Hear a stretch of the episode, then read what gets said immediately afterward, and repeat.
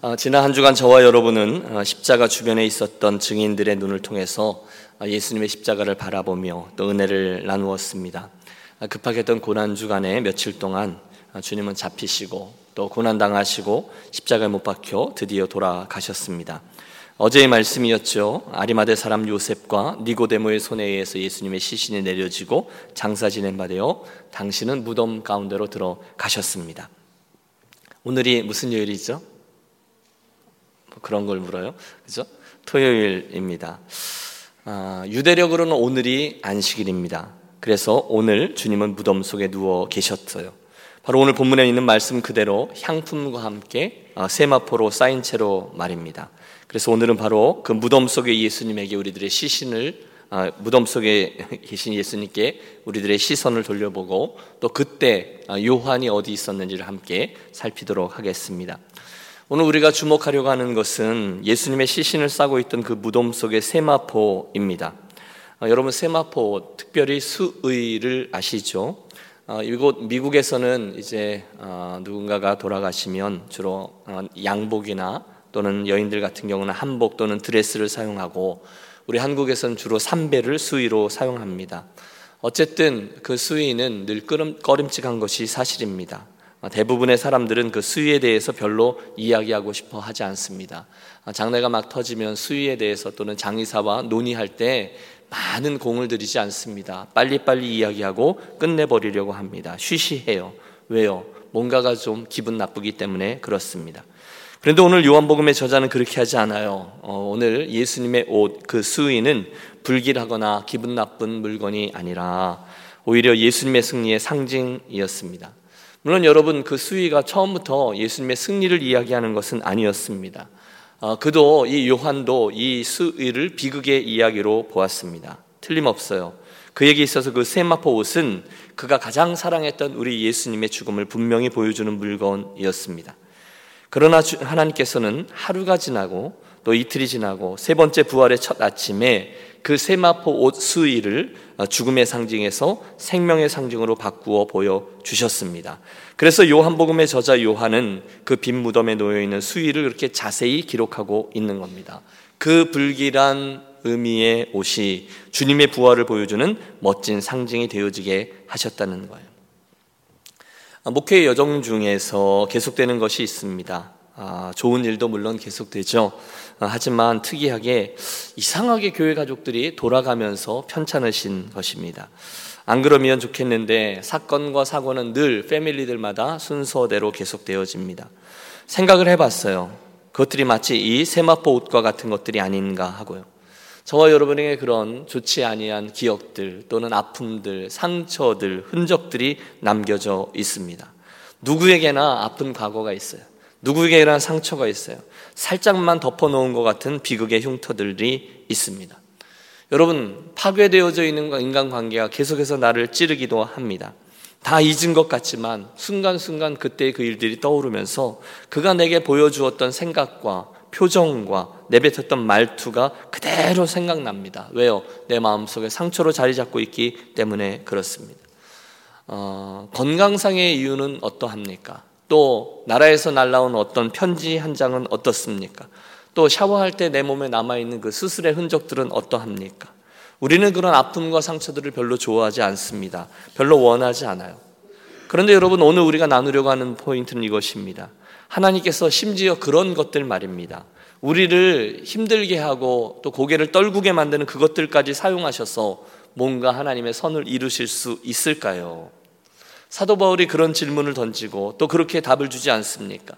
우리가 알거니와 하나님을 사랑하는 자, 곧 그 뜻대로 부르심을 입은 자들에게는 모든 것이 합력하여 선을 이루느니라. 여러분 아멘 하셨는데요. 정말로 그렇게 믿으십니까? 저도 그렇게 믿습니다. 그런데 그 다음 질문이 중요합니다. 저와 여러분이 아멘 했다면 그 아멘은 어디까지 해당할까요? 하나님이 합력하여 선을 이룬다고 하셨는데 그걸 내가 믿는다고 말했는데 그게 어디까지를 말하냐는 거예요. 어, 내 몸이나 또는 뭐 우리 가족 중에 누군가가 있는 그런 안 좋은 어, 몸의 세포를 포함하고 있을까요? 또 이것저것 씨름하고 있는 우리들의 그 걸려 있는 그 어려운 문제까지 포함할까요? 또 어, 풀리지 않 풀릴 듯 풀릴 듯 하면서 끝까지 우리를 붙잡고 있는 그 비자 문제도 포함할까요? 비즈니스를 하면서 이게 해결이 되지 않아서 늘 답답해하면서 힘들어하는 그 지루한 싸움도 포함할까요? 여러분 제가 네 가지를 물었는데 한 번도 대답을 안 하시죠. 여러분 제 질문의 의도를 이해하셨죠? 하나님을 사랑하는 자는 모든 것이 합력하여 선을 이룬다 하셨는데 그 선의 자리에 지금 말씀드린 그 모든 것까지도 포함하느냐라는 것입니다. 심지어 그것들도 포함되느냐라는 거예요. 그것들까지도 하나님이 합력하여 선을 이루실 수 있음을 여러분 믿습니까? 모든 것이 합력하여 선을 모든 것이냐는 거예요. 정말로 나는 그걸 믿냐는 거예요. 오늘 우리가 만나보려고 하는 이 요한이 그 문제로 씨름을 했던 사람입니다. 그는 이 질문에 주저함 없이 대답합니다. 그럼요, 당연하죠. 예, 사도 바울은, 아, 사도 요한은 오늘 우리들에게 만일 당신이 조금만 더 참고 인내한다면 하나님께서는 당신 삶에 있는 어떤 것이라도, 어떤 비극이라도, 어떤 어려움도 승리로 바꿔주실 수 있습니다. 라고 말하고 있습니다. 오늘 이 설교 제목이 거기서 나온 거죠. 요한, 인내가 부활의 아침을 연다. 그리고 그것을 증명하기 위해서 그는 그날 그곳에 있던 금요일과 토요일의 이야기를 우리들에게 전달해 주고 있는 것입니다. 다시 한번 오늘 우리가 택한 본문을 대해 보시겠습니까? 아리마대 사람 요셉은 예수의 제자이나 유대인을 두려워 그것을 숨기더니 일 후에 빌라도에게 예수를 시체를 가져가기를 구함에 빌라도가 허락하는지라 이에 가서 예수의 시체를 가져오니라 일찍이 예수께 밤에 찾아왔던 니고데모도 몰약과 침향 섞은 것을 100리트라쯤 가지고 온지라 이에 예수의 시체를 가져다가 유대인의 장례법대로 그 향품과 함께 세마포로 쌌더라. 여러분 어제 저녁에 우리가 나누었던 요셉의 이야기를 기억하시죠? 아리마대 사람 말입니다. 그 요셉 아리마대 사람 그리고 니고데모 이 두 사람이 십자가에 달려 돌아가신 주님을 섬기러 왔습니다. 예수님께서 살아계셨을 때는 그것들을 숨기더니 몸살이던 그들이었는데 막상 주님이 돌아가시자 심경의 변화를 일으켜 주께로 나온 것입니다. 용기를 내서 빌라도에 가서 시신을 요구하고 그 시신을 거두기 시작해요. 세마포 수위를 가지고 왔어요. 또 요한은 니고데모가 모략과 침향 섞은 것을 100리트라 이게요 33kg 정도 된대요. 그걸 가지고 왔다고 하는데 여러분 이 양이 중요합니다. 향유를 33kg을 가져왔다는 것은 보통 왕의 장례 때나 사용되는 것만큼의 양이라는 거예요. 물론 요한은 이 세마포 이야기를 빠뜨리지 않습니다.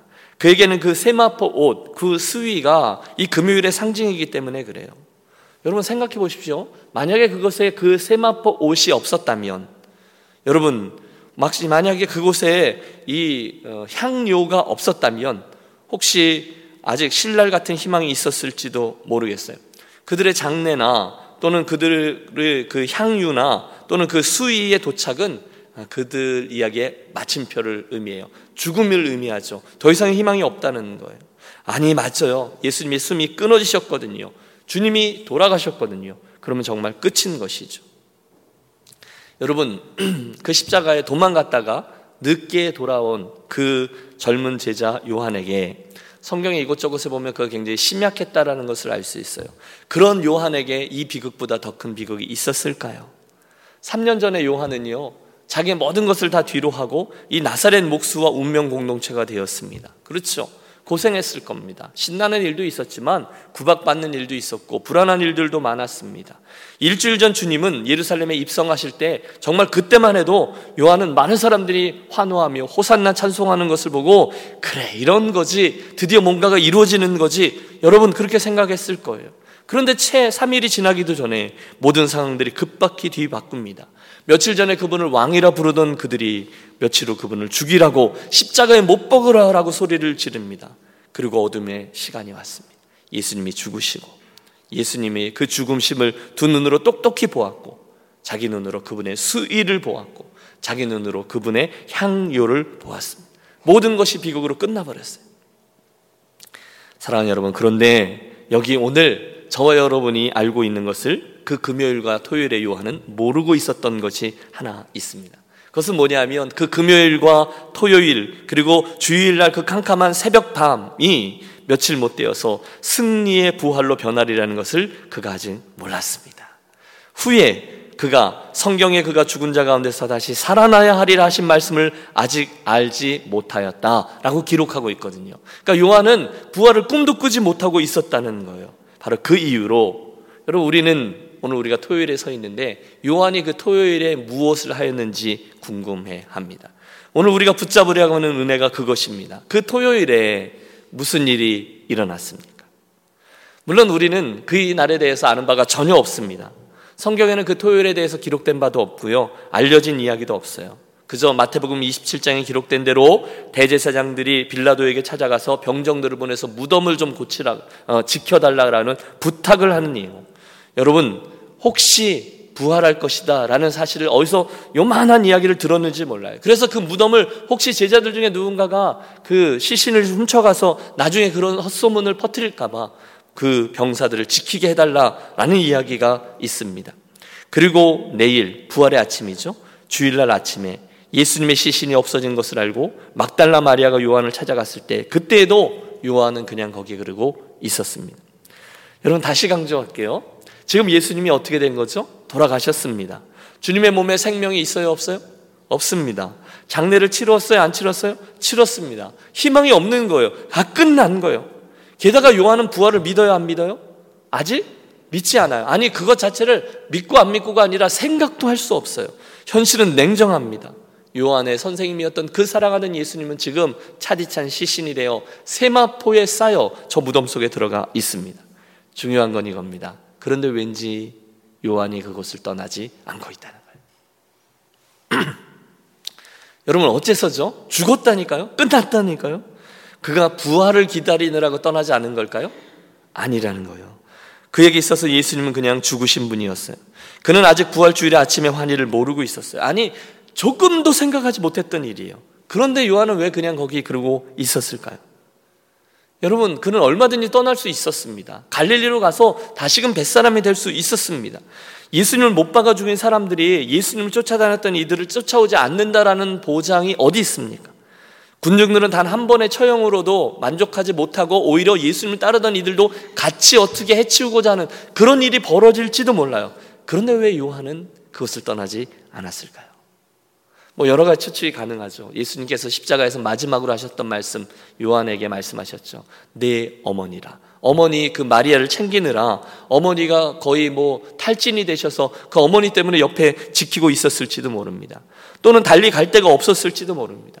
차비가 없거나 갈 힘이 없거나 방향 감각을 상실했거나 또는 이 모든 것들이 함께 몰아쳐서 그곳에 있었을지도 모릅니다. 그러나 제가 생각하고 또 제가 믿고 싶은 이유는 하나입니다. 그가 그것을 그렇게 떠날 만큼 예수님에 대해서 별 감각을 갖고 있지 않고 오히려 그가 모든 것을 전력 투구하여 예수님을 사랑했기 때문이라는 것입니다.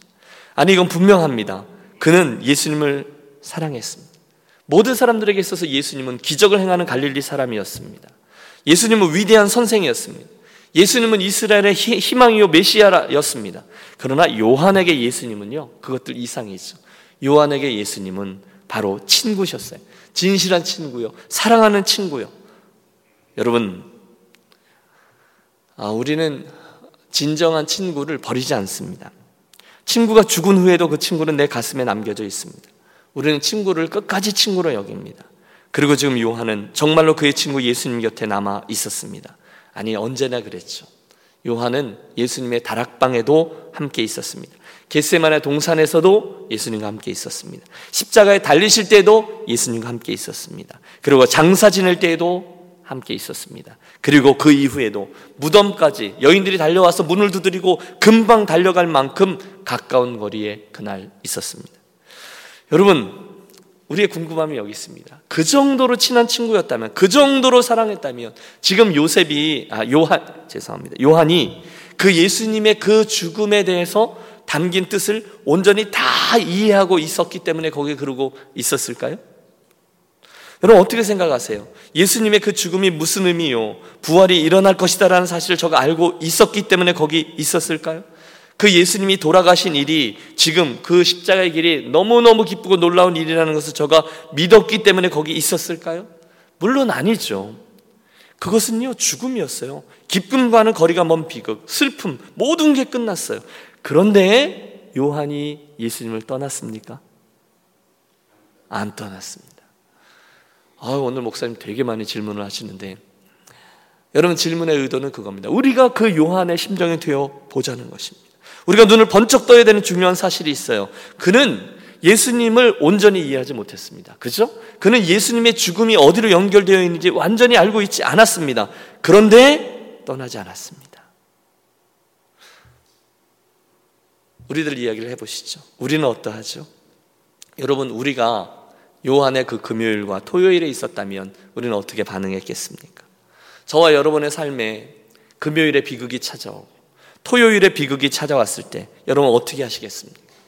여러분 오늘 여러분의 인생에 상처가 생기고 저와 여러분의 인생에 감당하지 못할 만큼 그 어려운 일이 생겨났을 때 사업이 잘 안 되거나 누가 아프거나 믿었던 사람에게 배신을 당했거나 여러분 어? 누군가가 가족 중에 누군가가 암 진단을 받거나 이런 최악의 금요일이 될 수도 있습니다. 토요일이죠. 그리고 그게 우리들이 볼 때는 이게 그 수의와 같은 거라는 거죠. 아무런 소망이 없다라고 느껴질 때가 있어요. 그때 우리는 어떻게 반응할 수 있습니까? 하나님, 그러면 안 되지.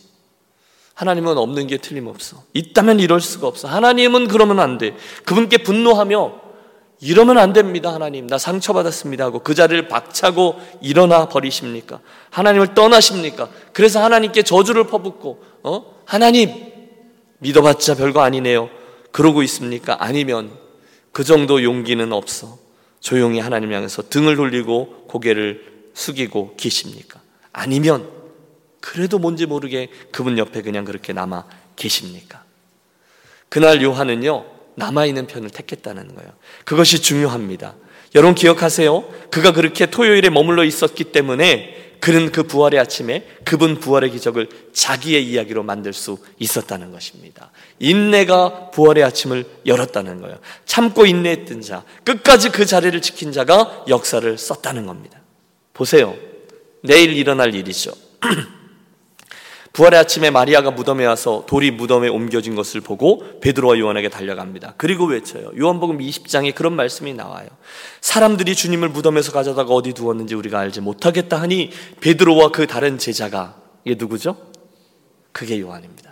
베드로와 이 다른 제자가 나가서 무덤으로 갈새 둘이 같이 다름질하더니 그 다른 제자가 요한입니다. 베드로보다 더 빨리 달려가서 먼저 무덤에 이르러 구부려 세마포 놓인 것을 보았으나 들어가지는 아니하였더니 시몬 베드로는 따라와서 무덤에 들어가 보니 세마포가 놓였고 머리를 쌌던 수건은 세마포와 함께 놓이지 않고 딴 곳에 쌌던 대로 놓여 있더라. 그때에야 무덤에 먼저 갔던 제자가 누구죠? 요한입니다.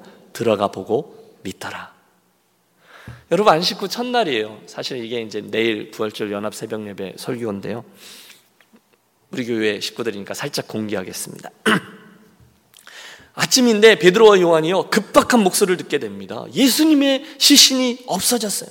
여러분 마리아가 얼마나 놀랐을까요? 그렇게 말한 게 성급했죠. 그들의 대적이 예수님을 훔쳐갔을 거라고 생각한 거죠. 하지만 무덤가에 어, 나아간 그 두 제자가 그 얘기를 듣고 막 달려가 이 요한이 먼저 도착하죠. 하지만 얼어붙습니다. 무서우니까, 두려우니까. 곧 도착한 성질 급한 베드로는 쑥 들어가 버립니다. 그리고 오늘 요한복음의 저자 요한이 뭐라고 기록하고 있는지를 보십시오. 그들은 세마포가 놓인 것을 보았습니다. 뭐라고요? 세마포. 그 수위입니다. 그리고 예수님의 머리에 쌌던 수건은 세마포와 함께 놓이지 않고 딴 곳에 개켜져 있는 것을 보았습니다.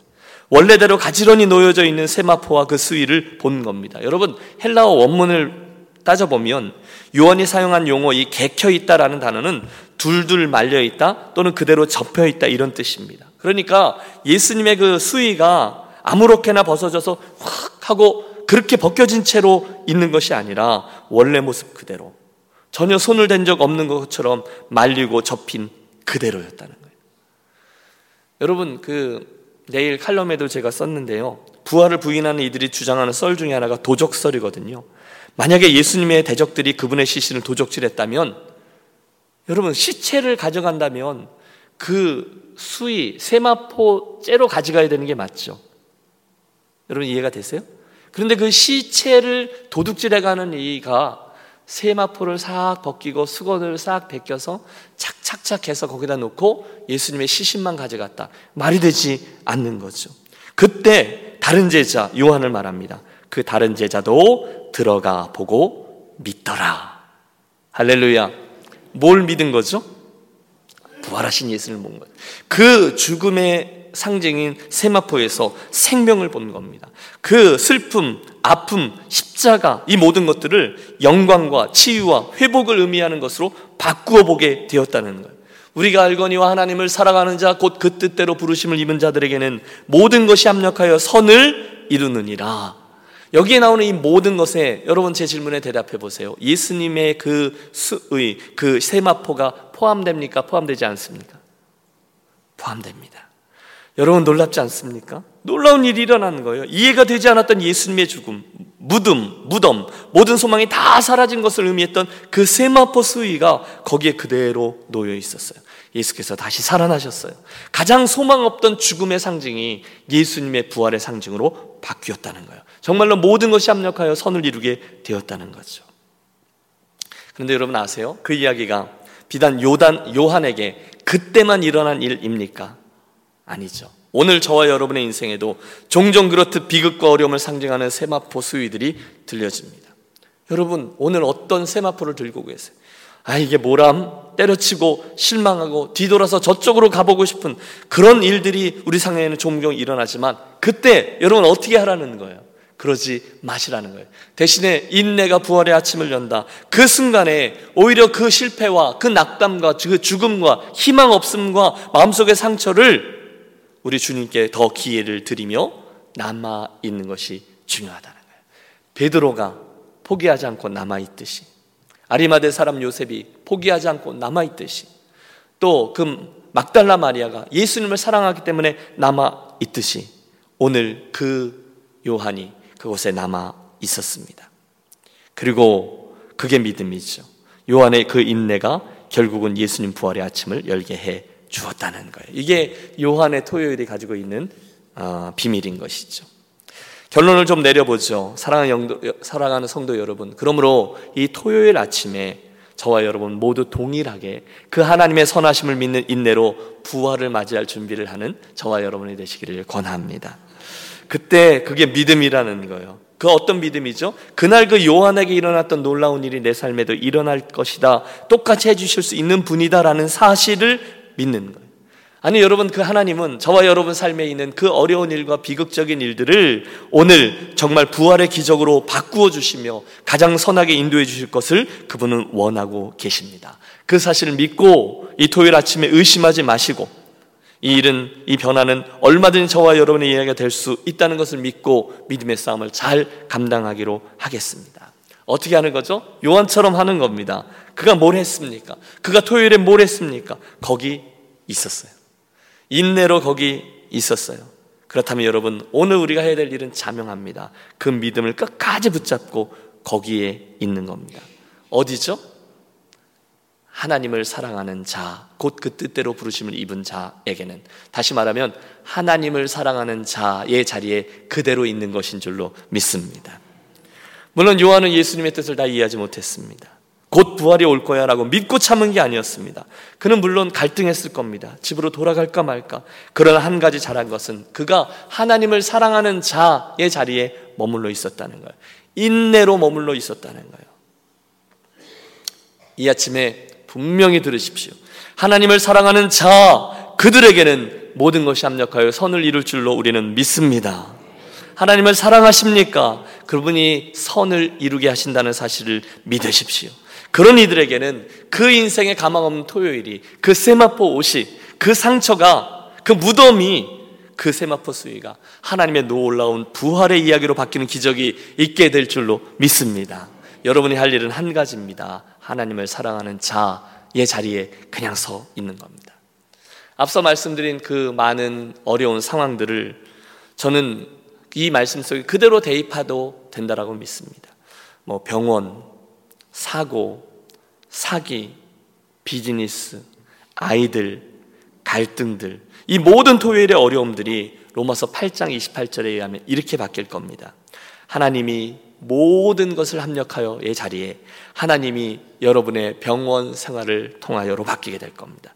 하나님이 여러분의 병원 생활을 합하여 선을 이루시느니라. 하나님이 나의 그 골치 아픈 갈등을 그 사람과의 아픔을 합하여 선을 이루시느니라. 하나님이 내 비즈니스의 어려움을 통하여 선을 이루시느니라. 하나님이 내 아이들의 그 아픔과 고민과 상처를 통하여 선을 이루시느니라. 하나님이 내 못된 성격을 통하여 선을 이루시느니라. 모든 것이 다 포함될 수 있다는 거예요. 그렇다면 이 아침 우리들의 기도는 한 가지입니다. 그 모든 것에 우리들이 가지고 있는 그 모든 세마포 수의들을 머리를 쌌던 그 수건들을 상처를 생각하는 그 모든 것들을 가지고 나와 이 하나님을 사랑하는 자의 자리에 갖다 놓는 것입니다. 어떻게요? 무엇 때문에요? 하나님이 그것을 사용하여 선을 이루도록 말입니다. 혹 여러분 그 부활의 아침을 앞두고 지금 내 코앞에 자리에 있는 금요일과 토요일을 지나고 있을지 모릅니다. 변화된 심령과 하나님의 기적이 바로 그 자리에 있을지 몰라요. 하루만 지나면 돼요. 그러면 여러분 조금만 기다리세요. 조금만 인내하세요. 그리고 그 시간 동안 여러분이 주님을 향한 사랑을 포기하고 그 자리를 박차고 떠나지 마십시오. 대신 주님의 선하심을 신뢰하고 부활하신 주님 앞에 여러분의 그 상처와 아픔들, 그 세마포 수위들을 내려 놓으십시오. 그분 그것들을 통하여 여러분께 반드시 승리의 사랑의 상징인 부활의 아침을 허락해 주실 줄로 믿습니다. 기도하겠습니다. 사랑의 하나님 아버지, 십자가의 죽음과 부활 가운데 낀 이 토요일 아침에 사랑하는 유년 성도들과 함께 무덤 속 주님의 세마포 수위에 대해서 그리고 그날 요한이 바라본 것에 대해서 상고하여 보았습니다. 비극의 상징이요, 아픔의 상징이요, 또 우리들의 그 상처의 상징인 그 세마포 수의 하지만 믿음으로 인내하여 하나님을 사랑하는 자의 자리를 지켜냈던 요한에게 결국 그 수위가 부활과 승리의 상징이 되게 해주셨던 것처럼 오늘 사랑하는 우리 유년 가족들의 인생에 있는 어려움과 슬픔과 아픔들까지도 믿음으로 인내하며 때로는 이해가 되지 않아도 믿음을 지키며 그곳에 서 있으므로 결국 합력하여 선을 이루게 하시는 놀라운 기적을 체험하는 토요일 아침 되게 하여 주시옵소서. 한 심령 한 심령도 이 토요일을 믿음으로 인내로 잘 감당한 하루 되게 해 주옵소서. 그래서 부활의 기쁨을 더욱더 크게 맛보는 내일 되게 해 주시옵소서. 우리 주 예수 그리스도 이름으로 기도하옵나이다. 아멘. 사랑하는 여러분, 오늘 좀 힘들어도 혹시 어려운 일이 있으셔도 인내로 이 토요일을 잘 감당하도록 하겠습니다. 기억하십시오. 우리들의 그 부활의 아침, 승리의 아침은 몇 시간 채 남지 않았습니다. 하나님의 그 멋들어진 손길이 곧 저와 여러분의 인생을 만지실 것을 체험케 될 것입니다. 그러므로 토요일 이 아침 우리들의 기도는 이렇게 시작되었으면 좋겠습니다. 하나님 아버지, 여기 제 상처들과 제 아픔들과 제 곤란한 무거운 짐들이 제 토요일의 세마포 수위들이 있습니다. 그날 그 토요일 요한의 삶을 통해서 그 세마포 수위를 하나님의 아름다운 사랑과 승리의 상징으로 변화시켜 주셨던 것처럼 내 인생의 이 세마포 수위들을 저의 인내를 통하여 저의 사랑 때문에 합력하여 선을 이루는 멋진 도구로 사용하여 주시옵소서. 제가 그것을 믿습니다. 변화시켜 주시옵소서. 우리 함께 구하며 이 아침 기도의 씨름을 시작하겠습니다. 기도하시죠. 하나님 아버지 감사합니다. 우리 사랑하는 성도들과 함께